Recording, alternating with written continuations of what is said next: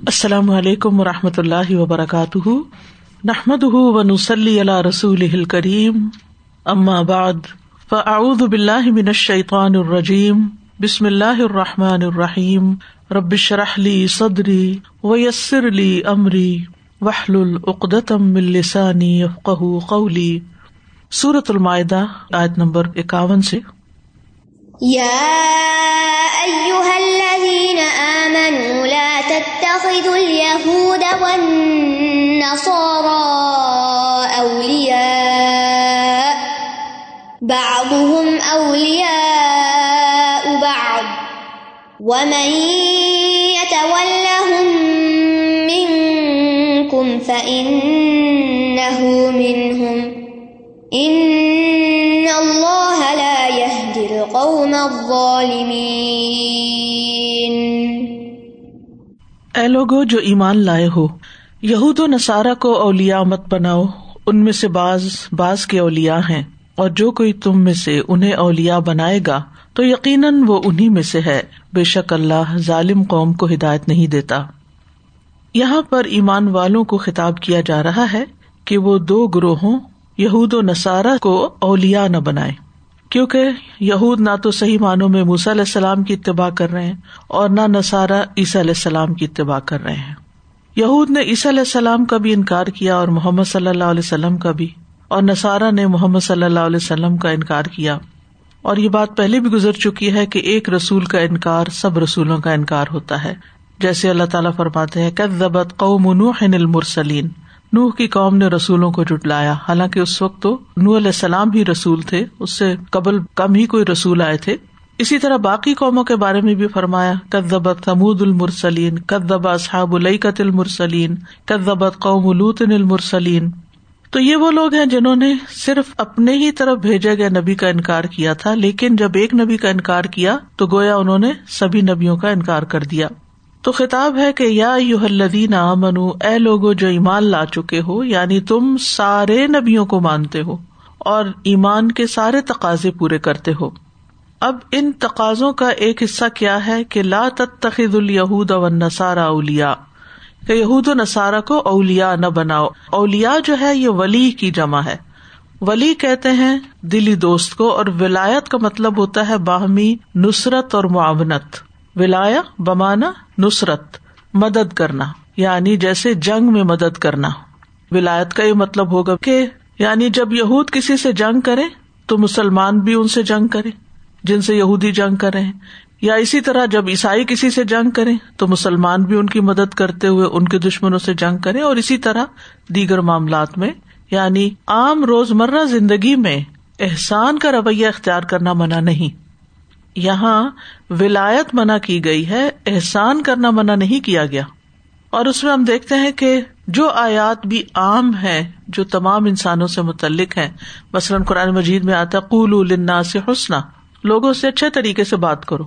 تو یہود و نصارہ سے بھی اچھے طریقے سے بات کی جائے گی، کیونکہ وہ بھی لناس میں شامل ہے اسی طرح اللہ سبحان تعالیٰ نے یہود و نصارہ کی عورتوں سے شادی کرنے کی بھی اجازت دی ہے۔ ان کے اپنے دین پر رہتے ہوئے تو اس کا کیا مطلب ہے کہ شادی انسان کسی ایسے انسان سے نہیں کرتا جس سے وہ نفرت کرتا ہو؟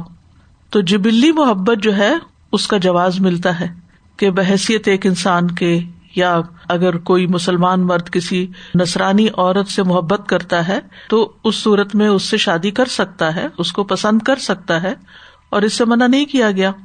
اسی طرح ان کا کھانا بھی حلال کیا گیا، جیسے کہ پیچھے تفصیل سے ہم پڑھ چکے ہیں کہ تعام ہل القم اسی طرح اگر ان میں سے کوئی بیمار ہو تو عادت بھی کی جا سکتی ہے۔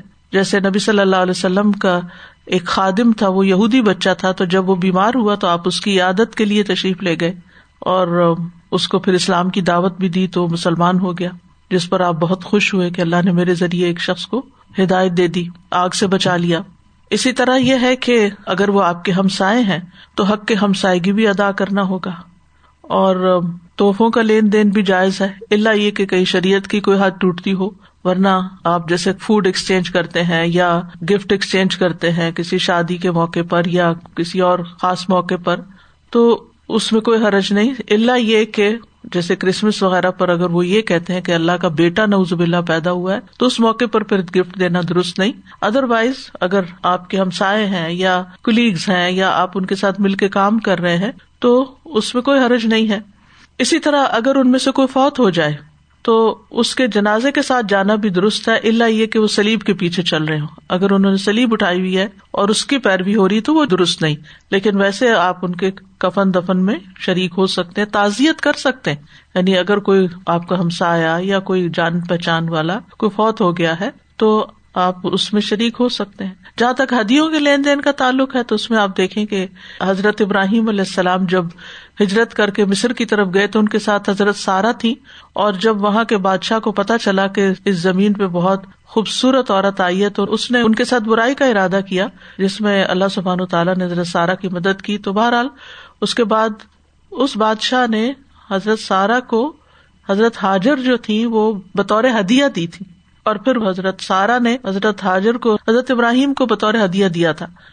تو اس وقت حضرت حاجر بھی مسلمان نہیں تھی اور نہ ہی وہ بادشاہ مسلمان تھا، تو اس کا تحفہ قبول کیا۔ اسی طرح ماریا قبطیاں جو تھیں، ان کو مقوقس جو مسلمان نہیں تھا، اس نے نبی صلی اللہ علیہ وسلم کے پاس بطور ہدیہ بھیجا۔ اس زمانے میں انسانوں کو بھی بطور ہدیہ دیا جاتا تھا اور ایک نارمل طریقہ تھا یہ۔ تو اس سے یہ پتا چلتا ہے کہ عام معاشرتی تعلقات یا لین دین یا انٹریکشن جو ہے وہ منع نہیں۔ ہاں دین کے معاملے میں ان کی باتوں کی حمایت نہیں کی جائے گی کہ جہاں وہ عیسی علیہ السلام کو اللہ کا بیٹا قرار دے تو اس کو آپ پسند نہیں کریں گے۔ یا اسی طرح اگر جنگی معاملات میں وہ آپ سے مدد چاہتے ہیں تو وہ اور بات ہے، ورنہ احسان تو کسی کے ساتھ بھی کرنے سے اسلام نہیں روکتا۔ چاہے کوئی کسی بھی مذہب پر ہو، چاہے کسی بھی دین پر ہو، وہ اس کا اور اس کے رب کا معاملہ ہے۔ ہمیں انسانوں کے حقوق ادا کرنے کا ہمیشہ خیال رکھنا چاہیے۔ اور یاد رکھیے، اسلام ہمیشہ حسن سلوک سے ہی پھیلا ہے۔ آپ لوگوں کے ساتھ احسان کا معاملہ کریں گے تو ہی لوگ آپ کی بات سنیں گے اور آپ ان کے ساتھ اصل احسان اس صورت میں ہی کر سکیں گے کہ ان کو اسلام کی دعوت دے سکیں اور ان کو سچائی اور حق کے بارے میں بتا سکے تو یہاں مراد کیا ہے؟ کہ اولیا بنانے کا مطلب یہ ہے کہ ان کے ساتھ ایسے حلیفانہ تعلقات نہ رکھے جائیں کہ جس کی بنا پر دین میں کوئی نقصان ہو یا دین پر زد پڑے۔ فرمایا بعض ہم اولیا باز ان کے بعض باز کے اولیا ہے یعنی وہ آپس میں مسلمانوں کے خلاف اکٹھے ہو جاتے ہیں۔ ورنہ یہ ہے کہ ان کے آپس کے اختلافات بھی کچھ کم نہیں ہے یعنی یہاں دوسرے کانٹیکس میں بات ہو رہی ہے۔ یعنی یہ ایک جانی پہچانی بات ہے کہ یہود کے اندر بھی باہم اختلافات ہیں۔ تحسب ہم جمیان و قلوب ہم شتا۔ نسارا کے اندر بھی پروٹیسٹنٹ اور کیتھولک کے بیچ میں اور آرتھوڈاکس اور پروٹیسٹنٹ کے بیچ میں اور یہ جنگیں اور اختلافات اور لڑائیاں اور جھگڑے اور فتنے فساد، یہ سب معروف چیز ہے تو ان کے آپس کے بھی اختلافات ہیں، لیکن جب مسلمانوں کے ساتھ اختلاف کی بات آتی ہے تو پھر وہ اکٹھے ہو جاتے ہیں۔ تو یہاں اس کانٹیکس میں بات کی جا رہی ہے باد اولیا باد یعنی وہ مسلمانوں کے خلاف ایک دوسرے کے ساتھ دوستی کر لیتے ہیں، مسلمانوں کی عداوت پر متحد ہو جاتے ہیں۔ لیکن حقیقت میں یہ ہے کہ وہ ایک دوسرے کے دوست نہیں ہے وکالت الہود السط النسارا علا شعی وکالت النسار الہود علا شعی اور وہ ایک دوسرے کو کافر بھی قرار دیتے رہتے ہیں۔ پھر اسی طرح یہ ہے کہ یہود و نصارہ مشرقین کو مسلمانوں سے زیادہ ہدایت یافتہ سمجھتے ہیں، جس کے بارے میں صورت النساء میں آپ پڑھ چکے ہیں۔ وہ یقول الدین کفروحا الائی اہدا من الدین امن سبیلا پھر فرمایا و میں طول من کم ف ان من ہوں اور جو ان سے دوستی کرے گا یعنی اس طرح کی مناسرت کرے گا ف ان من ہوں تو پھر وہ انہیں میں شمار ہوگا۔ یعنی اس کے اثرات کیا ہوں گے اگر تم نے ان کے ساتھ دوستی کی یا تعلق قائم کیا، کہ تم پھر انہیں میں سے ایک ہو گئے اور یہ ایک حقیقت ہے کہ انسان اپنے دوست کے دین پر ہوتا ہے۔ جب آپ دلی دوستی کسی کے ساتھ رکھتے ہیں، گہری دوستی کسی کے ساتھ رکھتے ہیں، کھانا، پینا، اٹھنا، بیٹھنا آپ کا ان کے ساتھ ہو جاتا ہے، تو پھر آپ ان کے اثرات بھی قبول کرتے ہیں۔ تھوڑی بہت دوستی اور تعلق جو ہے، اس سے فرق نہیں پڑتا، لیکن یہ کہ جب وہ بہت گہری دوستی میں بدل جائے، تو پھر اس صورت میں انسان کے دین کو خطرہ ہو جاتا ہے۔ اور ویسے بھی یہ ہے کہ جب انسان دوست کے دین پر ہوتا ہے، پھر ان کی مشابت اختیار کرتا ہے۔ انسان کی گفتگو میں ہر چیز کے اندر وہ رنگ آنے لگتا ہے۔ بعض اوقات انسان کے الفاظ میں، گفتگو میں ایسے جملے اور محاورے شامل ہو جاتے ہیں کہ جن سے انسان کے دین کو نقصان پہنچتا ہے۔ تو حسن معاشرت جو ہے اس میں تو کوئی حرج نہیں ہے، جیسے کہ ایک اور جگہ پر صورت المتحنہ میں بھی فرمایا گیا، لا انہا کم اللہ ان الدین علم یو قاتل کم فدینی ولم یو خرجو کم مندیار کم ان تبرو ہم و تقسط الہم ان اللہ یحب المقسطین۔ اللہ تمہیں ان لوگوں سے منع نہیں کرتا جنہوں نے نہ تم سے دین کے بارے میں جنگ کی اور نہ تمہیں تمہارے گھروں سے نکالا۔ کہ تم ان سے نیک سلوک کرو اور ان کے حق میں انصاف کرو۔ یقیناً اللہ انصاف کرنے والوں سے محبت رکھتا ہے۔ لیکن گہرا تعلق جو ہے وہ منع ہے۔ کچھ اور مثالیں بھی ہمیں ملتی ہیں۔ نبی صلی اللہ علیہ وسلم کے ان کے ساتھ تعلقات کے مثال کے طور پر آپ صلی اللہ علیہ وسلم نے اپنی ذرا جو تھی، وہ ایک یہودی کو گروی دے کر اسے اناج لیا ہوا تھا، جو لیے ہوئے تھے۔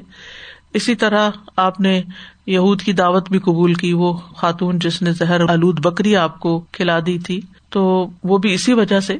تو بہرحال، ان اللہ یا دل قوم ظالمین بے شک اللہ ظالم قوم کو ہدایت نہیں دیتا۔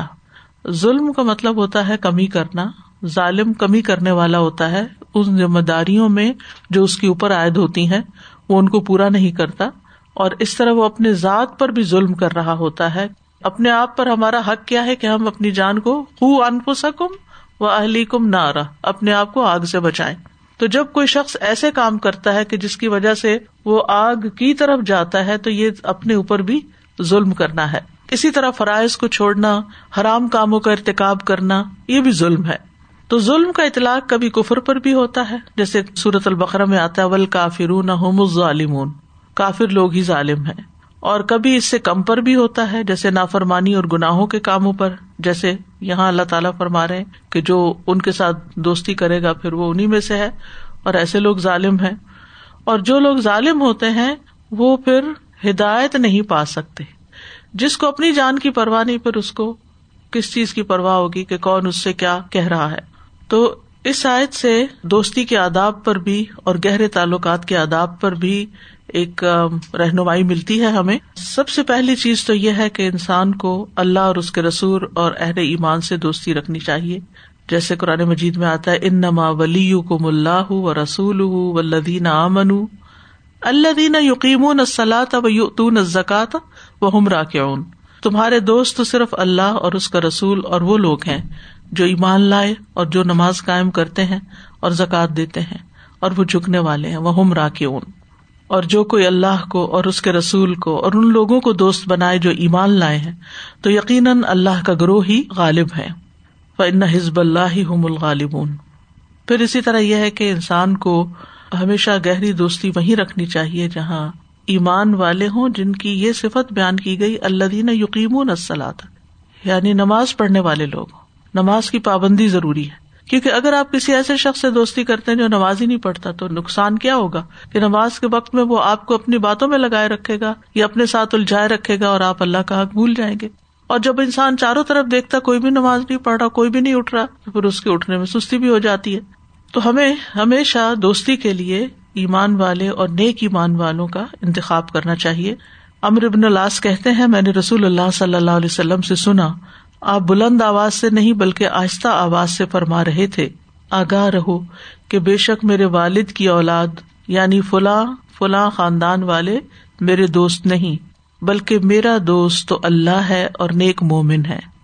یعنی خون کے رشتے بھی ایمان کی دوستی پہ پیچھے چلے جاتے ہیں۔ اگر خون کے رشتوں کے اندر دین نہیں، ایمان نہیں تقوا نہیں اور اس کے برعکس دوسرے لوگ جو ہیں، جو ایمان لے آئے اور ان کے اندر دین نمایاں ہو، تو نبی صلی اللہ علیہ وسلم نے ان کو اپنا دوست کہا ہے، نیک مومنوں کو وسالح المؤمنین۔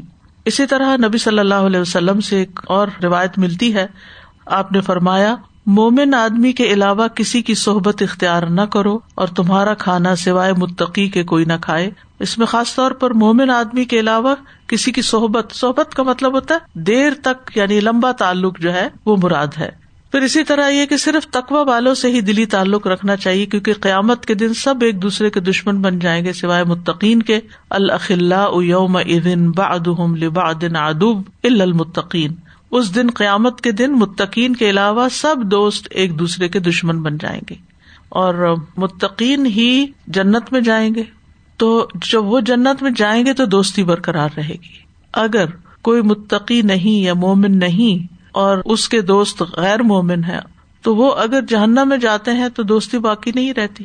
پھر اسی طرح اگر غیر مومن کی غیر مومن سے دوستی ہے تو وہ بھی جہنم میں دونوں گئے تو ان کی بھی دوستی نہیں باقی رہے گی۔ تو اصل دوستی وہی ہے جو اللہ کی خاطر ہو۔ نبی صلی اللہ علیہ وسلم نے فرمایا، یقیناً میرے یہ اہل بیت سمجھتے ہیں کہ وہ میرے سب سے زیادہ قریب ہیں، جبکہ میرے سب سے زیادہ قریب متقی لوگ ہیں۔ وہ کوئی بھی ہوں، کہیں بھی ہوں۔ ان اول بھی المتقون من کانو کانو۔ کوئی بھی ہو، کالا ہو، گورا ہو، اجمی ہو، عربی ہو، عورت ہو، مرد ہو وہی سکانو اور جہاں بھی رہتے ہوں یعنی ضروری نہیں کہ وہ مکہ یا مدینہ میں ہی رہتے ہوں، آپ کے دور میں جہاں بھی رہتے ہوں۔ تو اس سے یہ پتا چلتا ہے کہ انسان کو اپنی دوستی اور دلی تعلق کے معاملے میں بھی محتاط ہونا چاہیے، کیونکہ اس کے اثرات انسان کے اعمال، اخلاق، کردار، ہر چیز کے اوپر پڑتے ہیں۔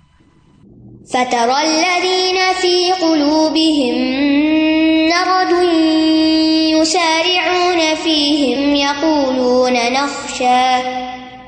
يقولون نخشى أن تصيبنا دائرة. فعسى الله أن يأتي بالفتح أو أمر من عنده فيصبحوا على ما فيصبحوا على ما أسروا في أنفسهم نادمين. پھر آپ دیکھیں گے ان لوگوں کو جن کے دلوں میں بیماری ہے، وہ انہیں میں دوڑ دھوپ کرتے ہیں اور وہ کہتے ہیں ہم ڈرتے ہیں کہ ہمیں کوئی گردش یعنی مصیبت نہ پہنچے۔ تو امید ہے کہ اللہ فتح دے دے یا اپنی طرف سے کوئی حکم لے آئے، تو وہ اس پر جو انہوں نے اپنے دلوں میں چھپا رکھا ہے نادم ہو جائیں۔ یہاں اللہ سبحان و تعالی منافقین کی ایک جماعت کے بارے میں خبر دے رہے ہیں کہ یہ لوگ اہل کتاب کے ساتھ دوستی کرنے میں سبقت کر رہے ہیں۔ کیونکہ ان کے دلوں میں شک اور نفاق ہے۔ اور وہ وجہ کیا بتاتے ہیں کہ ہم کیوں دوستی کرتے ہیں؟ اس لیے کہ وہ مسلمانوں پر غلبہ پانے کے بعد مسلمانوں کے ساتھ ساتھ ہمیں بھی نقصان نہ پہنچائے تو اللہ تعالیٰ نے فرمایا کہ امید ہے اللہ تعالیٰ مکہ کو فتح کرا دے اور اپنے نبی کی مدد کرے، اسلام اور مسلمانوں کو ان کے دشمنوں پر غالب کر دے، یا اللہ تعالیٰ ایسے اسباب مہیا کر دے جس سے مسلمانوں کے دشمنوں کی قوت ٹوٹ جائے اور وہ مسلمانوں کے متی ہو جائیں، تو پھر یہ منافق اپنے دلوں میں ندامت اور پشیمانی محسوس کریں گے۔ فتح اللہ تو آپ دیکھتے ہیں ان لوگوں کو۔ ترا را سے ہے۔ دو طرح کی رویت ہوتی ہے۔ ایک قلبی رویت ہوتی ہے یعنی بصیرت جس کو کہتے ہیں آپ، اور ایک آنکھ سے دیکھنا ہوتا ہے۔ تو فتح اللہ یعنی ضروری نہیں کہ آپ صلی اللہ علیہ وسلم اپنی آنکھوں سے ہی دیکھتے تھے ان کو اور دیکھتے بھی ہوں گے۔ لیکن ہو سکتا سب کو نہ دیکھتے ہوں۔ لیکن آپ سمجھ سکتے ہیں، جان سکتے ہیں کہ فی قلوب مرد ان وہ لوگ جن کے دلوں میں بیماری ہے۔ یہ کون سی بیماری ہے؟ نفاق کی بیماری ہے، شک کی بیماری ہے۔ دلوں کا مرض دو طرح کا ہوتا ہے نا۔ ایک جسمانی طور پر دل کا مرض ہوتا ہے، جس میں دل کی علاج کے لیے باقاعدہ کارڈیالوجی کے شعبے بنتے ہیں ہاسپٹل میں اور لوگوں کے علاج ہوتے ہیں۔ یہ بیماری مراد نہیں ہے۔ یہ ہارٹ ڈیزیز جو ہے، یہ شک اور نفاق کی بیماری ہے جس کی طرف اشارہ ہے۔ فتح اللہ نفی قلوب مردن تو ہوتا یہ ہے کہ جس طرح جسمانی بیماریاں مختلف ہوتی ہیں، اسی طرح دل کی بیماریاں بھی کئی قسم کی ہوتی ہیں۔ سب سے بڑی بیماری تو اس میں سے نفاق ہی کی ہے۔ لیکن دل کی بیماری نفاق کے علاوہ شک و شبہ اور شہوت یعنی شبہات اور شہوات کی بیماریاں بھی ہوتی ہیں دلوں میں۔ یہ بھی بیماریاں ہیں۔ جب دل کے اندر شک و شبہ آ جاتا ہے نا، اللہ کے بارے میں، رسول کے بارے میں، کتاب کے بارے میں، احکامات کے بارے میں، دین والوں کے بارے میں، تو پھر انسان جو ہے وہ کنفیوز ہو جاتا ہے اور پھر اس کے اندر استقامت نہیں رہتی دین پر۔ تو یہ چیز بہت خطرناک ہوتی ہے۔ جتنا جتنا ایمان زیادہ ہوتا ہے، گہرا ہوتا ہے، اتنا اتنا انسان کا عمل بہترین ہوتا ہے۔ بالکل اسی طرح جیسے کسی درخت کی اگر جڑیں بہت گہری ہیں، مضبوط ہے صحت مند ہے تو اس کے اوپر کا پھیلاؤ بھی اور رنگ بھی اور ٹہنیاں اور پتے اور پھول اور سب کچھ بہت زبردست ہوگا۔ یعنی کوئی انسان اپنے عمل میں اسی وقت گرو کر سکتا ہے جب اس کی اسلحہ ثابت جڑ مضبوط ہے، یقین اور ایمان پکا ہے۔ اس لیے کسی کے بھی جیسے بچے ہیں، اولاد ہے ان کی تربیت کرنی ہو یا اپنے شاگردوں کی تربیت کرنی ہو، تو سب سے پہلے ان کے ایمان پہ کام کرنے کی ضرورت ہوتی ہے۔ ایمان مضبوط ہو اور جتنا مضبوط ہوگا اور جتنا زیادہ یقین پختہ ہوگا، اتنا ہی پھر ان کا عمل خود بخود بہتر ہوتا جائے گا۔ پھر آپ کو عمل کروانے میں مشکل نہیں پیش آئے گی۔ لیکن جب ایمان پختہ نہیں ہوتا تو پھر عمل میں بھی سستی آتی۔ جیسے منافقین کے عمل میں ہم دیکھتے ہیں، قرآن مجید سے ہمیں پتا چلتا ہے کہ ان کے اندر نماز کے لیے سستی تھی، نیک کاموں کے لیے سستی تھی۔ ہاں شر کے کاموں میں خوب دوڑ بھاگ کرتے تھے، جیسے اس آیت کے اندر ہے۔ دوسری بیماری جو انسان کے دین ایمان کو نقصان دیتی وہ شہوات ہے، خواہشات۔ خواہشات یعنی جیسے دنیا کی محبت کی بیماری۔ یعنی دنیاوی خواہشات اتنی ہے کہ انسان چاہتا ہے ہر وہ کام کر لے جو اس کا دل چاہتا ہے، جو اس کی مرضی ہو بس وہ کر لے۔ تو شک و شبہ کی بیماری جو ہوتی ہے، اس کی وجہ جو ہوتی ہے، لا علمی ہوتی ہے، جہالت۔ تو علم حاصل کر کے اس بیماری کو دور کیا جا سکتا ہے۔ یعنی آپ اللہ سبحان تعالیٰ کی معرفت، اس کی کائنات کی نشانیوں کے ذریعے ان کے اندر اللہ تعالیٰ کی عظمت اور حیبت اگر بٹھائے تو پھر اس کے بعد دین کی تعلیم دے تو مسئلہ حل ہو جاتا ہے۔ تو اسی لیے ہر انسان کے اوپر لازم ہے کوئی دین کا علم حاصل کرے۔ طلب العلم فریضت اللہ کل مسلم۔ تاکہ یہ شک کی بیماری جو ہے یہ ختم ہو، یقین پختہ ہو۔ دوسری ہے شہوت کی بیماری۔ کہ انسان جس چیز کا ارادہ اور اس کی خواہش کرے، بس اس کے پیچھے لگ جائے۔ ایسا انسان علم رکھتا ہوتا ہے۔ بازو کا نہیں بھی رکھتا، لیکن یہ بیماری علم والوں کو بھی لگ جاتی ہے کہ وہ اپنی خواہشات کے پیچھے دوڑنے لگتے اور اس کا نقصان کیا ہوتا ہے کہ انسان پھر دین کو پیچھے چھوڑ دیتا ہے، پڑھا لکھا برابر ہو جاتا ہے۔ کیونکہ دنیا کی محبت دل میں، اور وہ دنیا کے پیچھے اس طرح بھاگ رہا ہے کہ حلال، حرام، جائز، ناجائز کسی بھی چیز کی پرواہ نہیں کر رہا۔ اور شہوت کی بیماری جو ہے، یہ شک و شبہ کی بیماری سے زیادہ کبھی ہوتی ہے، زیادہ خراب ہوتی ہے۔ کیونکہ انسان جب علم حاصل کرتا ہے تو پہلی قسم کی بیماری کی اصلاح ہو جاتی۔ لیکن شہوت کی بیماری کی اصلاح بہت مشکل ہوتی ہے۔ اور آج آپ دیکھیں کہ بہت بڑا چیلنج ہے کہ ڈیزائر اتنی زیادہ ہو گئی ہیں اور مسلمان ہوتے ہوئے بھی ضرورت نہیں ڈیزائر کی تکمیل کے لیے دنیا کے پیچھے اس طرح بھاگ رہے ہیں کہ اپنی نمازیں داؤ پہ لگائی ہوئی ہیں، اپنا اخلاق داؤ پہ لگایا ہوا ہے، اپنا ایمان، امانت داؤ پہ لگائی ہوئی ہے۔ تو اس کا علاج کیا ہے کہ انسان کو آخرت کی یاد دلائی جائے۔ جب تک آخرت ایک یقینی و بالآخرت ہم یو قنون جب تک نہیں ہوتا نا، تو یہ خواہشات سے جان چڑھانا بہت مشکل ہے۔ انسان کو ہلاک کر دینے والی ہون متبا وہ نبی صلی اللہ علیہ وسلم نے ہلاکت خیز چیزیں بتائی تھی، ان میں سے ایک تھی، وہ ہوا جس کا اتباع کیا جائے، جس کی پیروی کی جائے، جس کے پیچھے لگ جائے انسان۔ اور عام طور پر آپ دیکھیں کہ لوگ اچھے بلے سمجھدار ہوتے ہوئے کسی لڑکی کی محبت دل میں آ گئی، کوئی پرواہ نہیں، خاندان ہے، گھر ہے، بیوی بچے ماں باپ ہے سب کچھ نہیں، سب چھوڑ دیا۔ دنیا کے مال کمانے کی محبت پیچھے لگ گئی، سب چھوڑ دیا، سب رشتے بلا دیا تو اس کی تفصیلات بے پناہ ہے جو خرابیاں اس کے ذکر کرنے کا موقع نہیں۔ لیکن بیماری کا پتا ہونا چاہیے کہ کس کے اندر کیا بیماری یعنی اپنے بچوں کے اندر بھی، اپنے شاگردوں کے اندر، اپنے آس پاس، خود اپنے اندر۔ کسی کو تو چھوڑے سب سے پہلے اپنے اندر کہ میں اگر دین کے کسی عمل میں پیچھے ہوں تو اس کی وجہ کیا ہے؟ کیا چیز مجھے روکی ہوئے کیا مجھے کوئی شک ہے؟ یعنی اپنے دین پر کوئی شک ہے؟ کیا اللہ کے وعدوں پر کوئی شک ہے کہ مجھے جو وہ جزا دینے والا ہے وہ نہیں دے گا؟ اور پھر اگر شہبت کی بیماری لگی ہوئی تو عذاب سے ڈرائے اپنے آپ کو کہ مجھے کوئی شک ہے کہ مجھے اللہ سبحان تعالیٰ سزا بھی دینے والا ہے۔ تو اس طریقے سے انسان ان بیماریوں سے نجات پا سکتا ہے۔ بہرحال، اب منافقین کا حال یہ تھا کہ وہ کیا کر رہے تھے؟ یوسار اونا فیم یوسار اونا دوڑ دھوپ کرنا، ایک دوسرے کے مقابلے میں دوڑنا، تیزی کرنا، تیزی دکھانا فی ہم ان میں۔ اس کے دو معنی کیے گئے۔ ایک تو یہ کہ ان کے اندر ان کی بہت ساری سرگرمیاں تھی دوسرا یہ کہ الہی ہم دوڑ دوڑ کے ان کی طرف جاتے ہیں۔ یہاں جو فی ہے بمانا الا بھی ہے۔ بعض اوقات یہ حروف جر جو ہوتے ہیں، یہ متبادل بھی آ جاتے ہیں۔ یعنی ایک دوسرے کے معنوں میں بھی آ جاتے ہیں۔ تو الہی ہم مراد ہے۔ یعنی ان کی طرف جاتے ہیں۔ کیوں جاتے ہیں؟ یقول نقشہ انتسی بنا دائرہ۔ کہتے ہیں، ہمیں ڈر لگتا ہے کہ ہمیں کوئی مصیبت نہ آ گھیرے۔ دائرہ جو ہے نا، دائرہ یہ دور سے ہے، اس کا مطلب ہوتا ہے وہ چیز جو کسی چیز کا احاطہ کر لے، اپنے اندر اس کو لے لے۔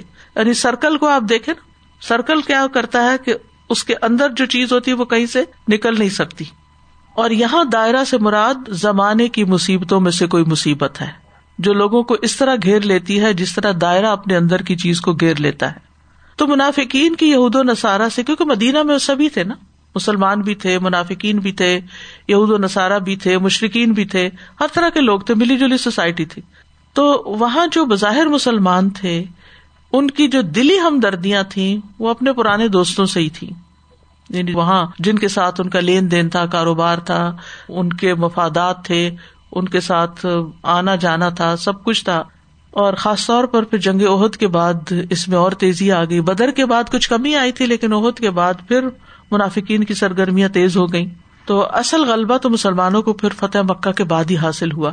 تو بہرحال اس درمیانی عرصے میں یعنی عہد سے لے کے فتح مکہ تک، چونکہ بیچ میں عذاب بھی گزری، تو کچھ واضح صورت نظر نہیں آتی تھی کہ اونٹ کس کروٹ بیٹھے گا، کس کو فتح حاصل ہوتی ہے، ملے جلے حالات تھے۔ تو اس لیے اس دوران میں جو منافقین کی سرگرمیاں تھیں، یا ان کی ہمدردیاں تھیں، یا ان کی دلچسپیاں تھیں، وہ یہود و نصارہ کے ساتھ زیادہ تھیں۔ اور اس کی ایک وجہ یہ بھی تھی کہ اربوں کی جو معیشت تھی، اس پر اصل میں تو یہود و نصارہ ہی چھائے ہوئے تھے۔ ان کے باغات تھے مدینہ میں کھجوروں کے، اور ان کے صنعت اور کاریگری اسلحہ بنانے والے لوگ تھے۔ سودی کاروبار کرتے تھے، اس لیے بہت مالدار تھے۔ تو یہ طبقہ مالدار طبقہ تھا انفلوئنشل طبقہ تھا۔ تو اس سے تعلق توڑنا جو تھا، وہ دنیاوی اعتبار سے بھی منافقین پہ بھاری تھا۔ تو کئی ایک وجوہات تھی جن کی وجہ سے وہ مسلمانوں کی نسبت ان کی طرف زیادہ دوڑ دوڑ کر جاتے تھے۔ لیکن دوسری طرف انہیں یہ بھی خطرہ تھا کہ کہیں مسلمان غالب آ گئے تو پھر ہمیں نقصان نہ ہو۔ لہٰذا وہ نمازوں میں بھی شریک ہو جاتے، وہ جہاد پہ بھی ساتھ چلے جاتے کہ چلو کوئی غنیمت وغیرہ مل جائے گی۔ تو اللہ تعالیٰ فرماتے فص اللہ بال فتح او امر ہی تو امید ہے کہ اللہ تعالیٰ فتح عطا کر دے یا کوئی اور معاملہ اس کی طرف سے آ جائے۔ یہ اصا جو ہے، یہ فیل ترجیح ہے، جس کا مانا آتا ہے امید ہے کہ۔ لیکن جب یہ سیگا اللہ تعالیٰ کے کسی فیل پہ بولا جائے، تو صرف امید کے لیے نہیں ہوتا، بلکہ یقینی بات ہوتی ہے کہ ایسا ہوگا۔ کیونکہ اللہ تعالیٰ کے لیے کچھ بھی مشکل نہیں۔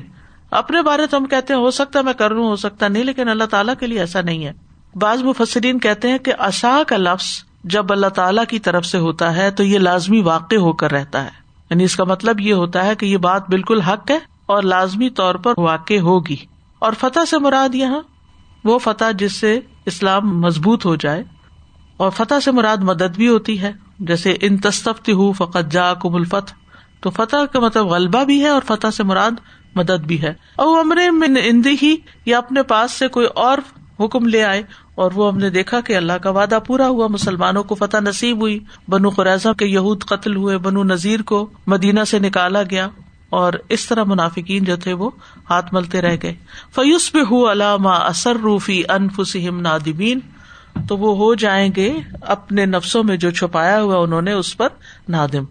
یعنی پھر یہ اپنے اس رویے پر خود ہی شرمسار ہوں گے اور شکست پر افسوس کریں گے۔ یعنی اپنے اندر جو چھپایا ہوا تھا یعنی جو خیالات تھے، اس پر بھی کتنا ہم نے غلط سوچا۔ اس پر بھی ندامت اور دوستوں کی ناکامی پر بھی ندامت۔ تو اس سائز سے یہ بات پتہ چلتی ہے کہ دل کی بیماریاں انسان کے عمل کو ظاہر کرتی ہیں۔ یعنی ہمارے اندر کون سی بیماری ہے، وہ ہمارے عمل سے ظاہر ہوتی ہے۔ اور جب شک ہوتا ہے دل کے اندر، تو اللہ پر توکل کم ہوتا ہے۔ مادی چیزوں پہ بھروسہ زیادہ ہوتا ہے۔ لوگوں پہ بھروسہ ہوتا ہے۔ اللہ پر نہیں ہوتا۔ اور یہ بھی پتہ چلتا ہے کہ اگر ایمان والوں کا ایمان مضبوط ہو تو اللہ کی مدد بھی یقینی طور پر آتی ہے۔ اور پھر یہ بھی ہے کہ اللہ تعالیٰ نفاق کا پردہ بھی چاک کر دیتا ہے۔ جیسے اس آیت میں مسلمانوں کو متوجہ کیا گیا تھا آپ دیکھ سکتے ہیں کہ کس کی دلچسپی کس کے ساتھ ہے۔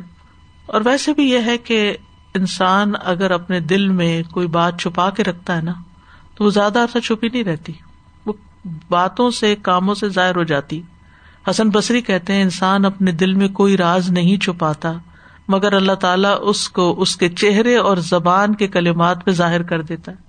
یعنی مسئلہ اگر آپ کسی کو پسند نہیں کرتے، تو آپ کے چہرے سے ظاہر ہو جائے گا، چاہے آپ زبان سے نہ بولے اور کبھی کبھی تو انسان کے منہ سے کوئی نہ کوئی ایسی بات نکل ہی آتی ہے کہ اندر باہر آ جاتا ہے۔ اور اس آیت میں منافقین کو ڈرایا بھی گیا ہے کہ دیکھو، جو تم کر رہے ہو نا کچھ چھپا ہوا نہیں ہے، اور تمہاری حرکتیں سامنے آ جائیں گی۔